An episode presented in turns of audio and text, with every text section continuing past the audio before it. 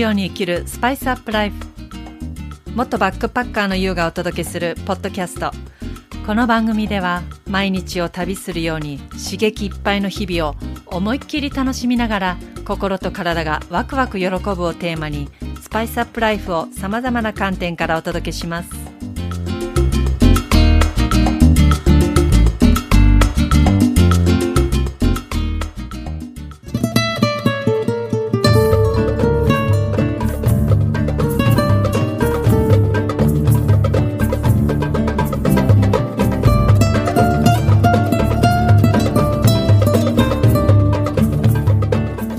んにちは、ゆうです。今日もこのポッドキャスト聞いていただき、本当にありがとうございます。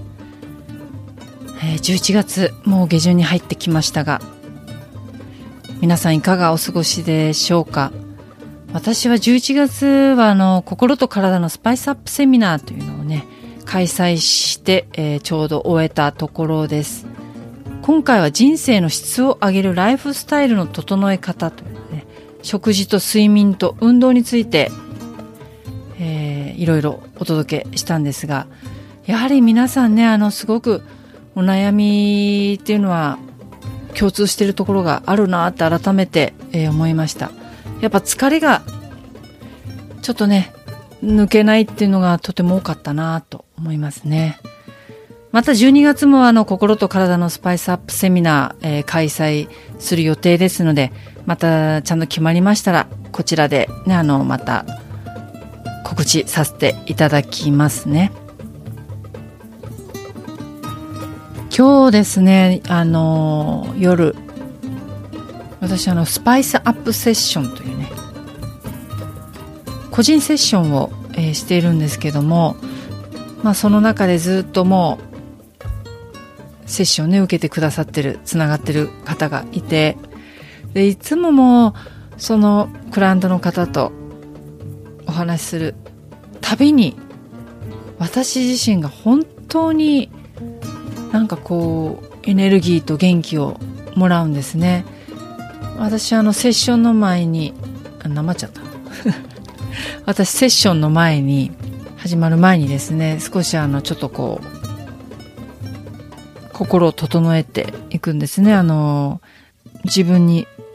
戻す時間っていうんですかね。自分の内側に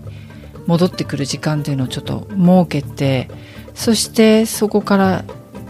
少しこう気持ちが落ち着いたら、これからね、お話しするそのつながるセッションされるクライアントの方のことをちょっとこう思っていくんです。で、そこでやっぱりもう私はセッションしてる時は本当にその方に全集中してるので、なんかいろんなことを感じ取りたいので、えーそういうふうにちょっとね、整える時間を作ってるんですが、うん、本当にもう私がセッションを受けてるような感じぐらいいつもやっぱり私自身が気づきとか、えー得ることが本当に多いです。そしてこうやって、えーずっとねつながってださってる方々がいるっていう喜びと嬉しさとありがたさとあって私は本当にずっとねあの自分に何ができできるんだろう何がしたいんだろうって思ってきた人生でしたが本当にこれが一番私の心が喜ぶしたかったことだなというふうにセッションするたんびに思います。本当に思います。もう終わった後が私が本当に心が躍ってるんですよね。なんかこう私が100歳になっても110歳になってもつながっていけたらいいなと思いますしつながっていたいなと思います私が。ね、そういうのって素敵じゃないですか。なんかなんか学校の友達でもないし職場の友達でもないし心のつながりっていうんですかね。これってなんかすごく本物だなって思うんですよね。本物のつながり。私はなんかこうたくさんの友達とかたくさんの知り合いとか別に全然あの欲しいとか思わないんですよね。もともと、ま、自然に知り合いができたり知り合いにつながっていけたら一番それで十分なので。でもだんだんだんだんやっぱりこう年々というかね年重ねてくればくるほど濃さっていうのもねあの考えるようになってくるというか。濃さが大事だなっていうふうに濃いつながりをしていきたいなっていうふうに思ってきました。これもやっぱりこうやって、えー、自分の人生の中でもじこう変化があってその時々の時代があって友達も変わってきますしね。あの幼なじみとかはまあ変わんなかったりするけどもその中でも幼なじみとかの中でもだんだん距離を置いて自然にねなんか連絡取らなくなっていく人もいれば子供の時は全然だったけど大人になってからすごく仲良くなったりとかもあるしだから人生ってこれからもどんな風な、えー、自分になっていくかも楽しみだしどんなつながりがまたご縁があるのかっていうのも楽しみだなって、えー、改めてね今思っています。まあ、そういう今日ねセッションを終えた中でちょっとこういうあの話も出たのでなんかそれについてお話ししたいなと思ったので今回はこの人生で起きることに意味はない全ては自分次第で変わるというテーマで、えー、お話ししますやっぱりこの生きていくとまあいろんなこと起きますよね。いろんな出来事が日々あるし、まあ、何もない日もあったりするし。でどうしてもそこに対して嫌な気持ちになったりもしかしたら怒りだったりいろんなことがその出来事にがもし自分にとってあんまりいいことでない場合はそこに何か意味付けをしてしまったりすることがあると思いますよね。なんで私にこんなこと起きるのみたいな。この出来事が起きたのはもしかしたらあれがあったからあのせいじゃないかとか。だからこんなことになったんだとか。もうなんで私は運が悪いんだろうみたいな。どんどんそういうふうにこう理由付けってどんどんどんどん膨らんでいっちゃうじゃないですか。人間多分こういう方が得意なんですよ。思考としては。いくらでもドスボにはまれるというかね。だけど実はこの起きていることそれ自体は本質的には何の意味もないんですよね。どんな状況どんな出来事でもです。それはもう全て起きることっていうのはもうニュートラル中立的なんですよ。でそれ自体には何にもほら起きてることに対してはその価値とか感情的なことっていうのはないんですよね。それをただ単に起きてることに対して私たち人間がどのように感じてどのように受け止めてるかっていうことだだけ。どういう意味付けをしてるのか。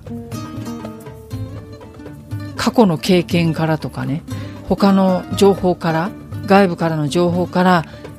意味付けてしまってる。でも本当にこれってだからでき同じ出来事でも例えば人によって受け止め方が違うとか解釈が違うってことはたくさんあるじゃないですか。もうすごい簡単なことで言えば。そうよくねコップに水が半分入ってたらこれが半分しかないと思うのか半分もあると思うのか。雨が降ってきて。わあ雨が降ってきた。嫌だな。もう憂鬱だな。もう靴濡れちゃうよ。歩くのあの面倒くさくなる。出かけるの面倒くさいみたいな感じと思うか。雨を恵みの雨と思うか、はあ、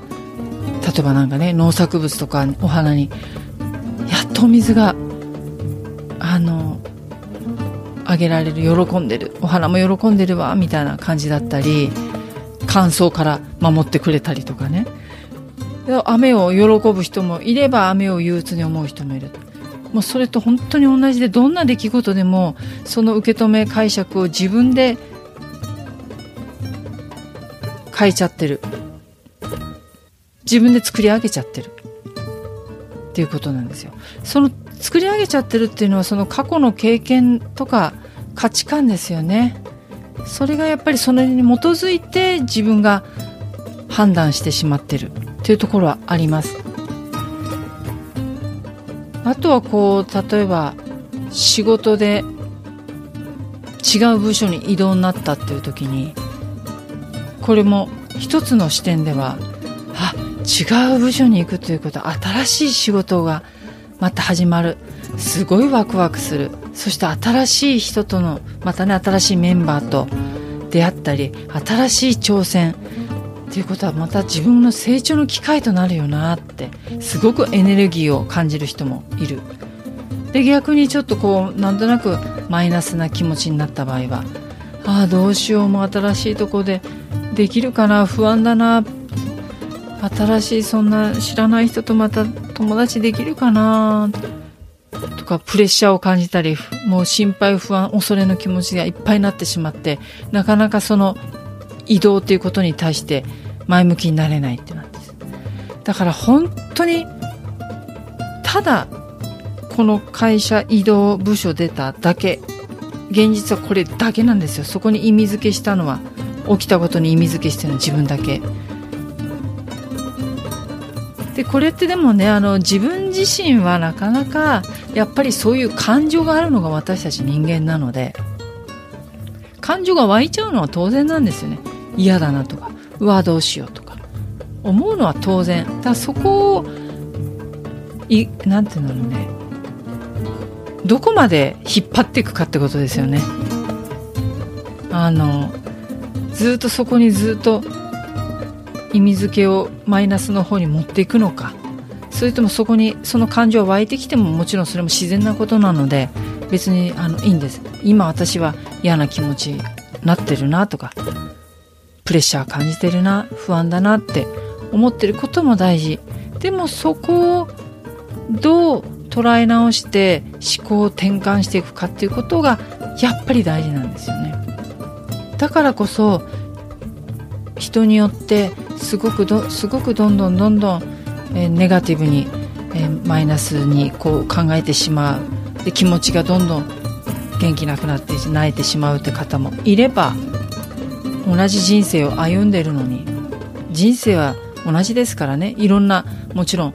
タイプいろんな道はあったとしても人生っていう一人の人間が生きる人生と同じですからそれを前向きにどんどんどんどん自分のやりたいことを叶えて夢を叶えて世界を広げていく人との違いっていうのはどこでどういうふうに変わってくるかっていうのはやっぱり受け止め方解釈の仕方そして起きた出来事をどういうふうに自分にとって前向きに行動できるように変えていくかってことだと思うんですよね。でそれはどんどんどんどん変えられます。今もし自分がなかなかそんな前向きな気持ちになれないそんな元気ない。もちろん人間にはそういう時があるのでそういう時は無理して前向きになる必要もないのででもそこで何が不安な自分ちょっとこう気持ちが元気がない自分に何ができるのかっていうことをちゃんと自分の内側を見つめてあげて自分のケアをしてあげる。整えてあげるというのは絶対必要です。元気がないああもうダメだ私。で終わっちゃわないで。じゃあどうしたらちゃんとこう私ちゃんと前向きな気持ちにこのマイナスなところから少しまずゼロのところまで持ってこれるかなって。まずマイナスだったらばまずゼロに戻って戻していくこと大事ですから。そしてゼロからまたプラスに変えていく。ポジティブに変えていくっていうこと。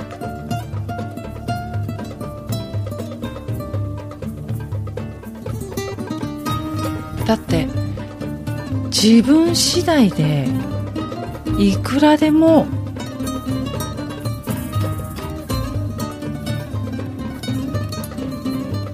前向きな人生に変えられるっていうことなんですよ。自分次第で。全ては全ては自分の考え方次第。どう思うか。どう考えるか。だから自分次第で人生が自由自在にできるってことですよね。どんどんどんどんどんどん世界が広げられるってことなんですよね。だから今本当に自分がどうしたいのかどうありたいのかどんな未来想像するのかどんな人生を歩みたいのかっていうのが分かっていないと自分の行きたい道というのが分かんないですね。どうありたいかっていうのが分かってないと。もしそのままなんとなく気持ちが元気がないままどうしても行動できない自分でいることに全然なんかそこに逆に安心感を得る方もいるのでね。変わらない自分っていうのもそこに心地よさっていうのを感じてる方もいたりするから。でもやっぱり元気がないそういう方でもね元気がないっていうことはやっぱりそういう自分じゃどっか嫌だっていう叫びがあるんですよね。だから嫌なんですよ。叫びっていうのは絶対無駄ではないからその叫びはすごく自分のプラスを気づかせてくれる要因なのでマイナスな気持ちっていうのはプラスを気づかせてくれるんですよね。闇があるから光がありがたくも光の存在がわかる。光の価値というのが高まってくる。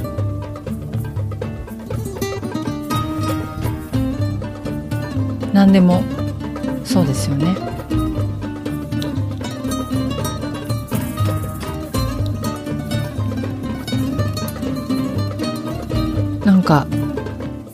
もう11月もう下旬ですもんね。あと1ヶ月ちょっとで終わるのかってちょっとね信じられない感じもあるけど。だけど結構ねこの12月とかに入ってくるとその方の今の生き方とかこれからのどうありたいかって生き方のちょっとこの思考がどこにあるかで来年が楽しみなのか、はあ、もう今年も何もしないで終わっちゃったって憂鬱になるのか。で変わってきますね。すごくこれはそのいろんな人の声聞いてて、えー、すごく感じます。いやーもう今年ももうあと1ヶ月ちょっとだからいやもう思い切っても今年突っ頑張るぞみたいなね。あの楽しむぞっていう。来年もっといい年にしたいからっていう風にすごくエネルギー高まってる、ね、方も本当にたくさんいるし。でもああもう今年も終わっちゃうみたいな感じもいるから。でも私はねやっぱり来年が楽しみでしょうがないっていう風に迎えたいし実際そうであります。そうでありますねもう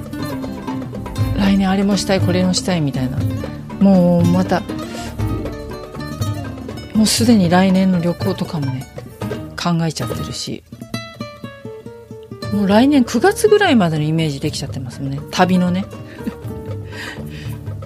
まあまたそれもコロッと変わるかもしれないんですけど。まあでも今はもうそういう未来想像がどんどん膨らんでるので、えー、楽しみでしかない。そして今年なんかこういろいろと自分の中でもいろんなことできたし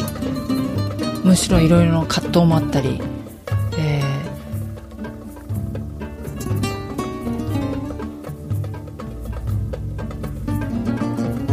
ー、自分をすごく整えることがとっても大切に感じた時だったのでそのそういった1年だったのでこれからの年末までもあの毎日をすごくちゃんと自分を整えていきながら動いていきたいなとは思っています。掃除をしたいけどね部屋の。いつも部屋の掃除ってね絶対した方がいいと思うんですけどあの年末のね。なかなかね。いや今年こそちょっとこう思い切って模様替えもしたいなっていうふうに思ってるんですけど。うん。なんかあのこの前ねバリに行った時にちょっと木のこう小物入れとか買ったんですよね。なんかそういうのがねこう全然生かされてないのでちょっとこうおしゃれにこう置いてみたりインテリアとしてちょっとやりたいななんて思っています。ね今年もまだ1ヶ月ちょっとあると思うのかもう1ヶ月しかないと思うのかもあなた次第です。ね一日一日今今今を楽しんで思い切って自分の直感を信じてモヤモヤはあればそれは、えー、自分の軸からちょっとずれてきたサインですからそのために自分の軸に整えるために何が必要なのか何をしたらいいのかっていうことをまた考えてみるといいと思います。何をしたらいいのかっていうのはやっぱり自分の内側を見つめていく自分の全て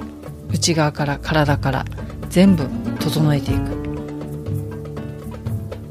ことで何かまた自分の軸に戻るきっかけとなるに違いありません。それでは今回も聞いていただきありがとうございました。また次回お会いしましょう。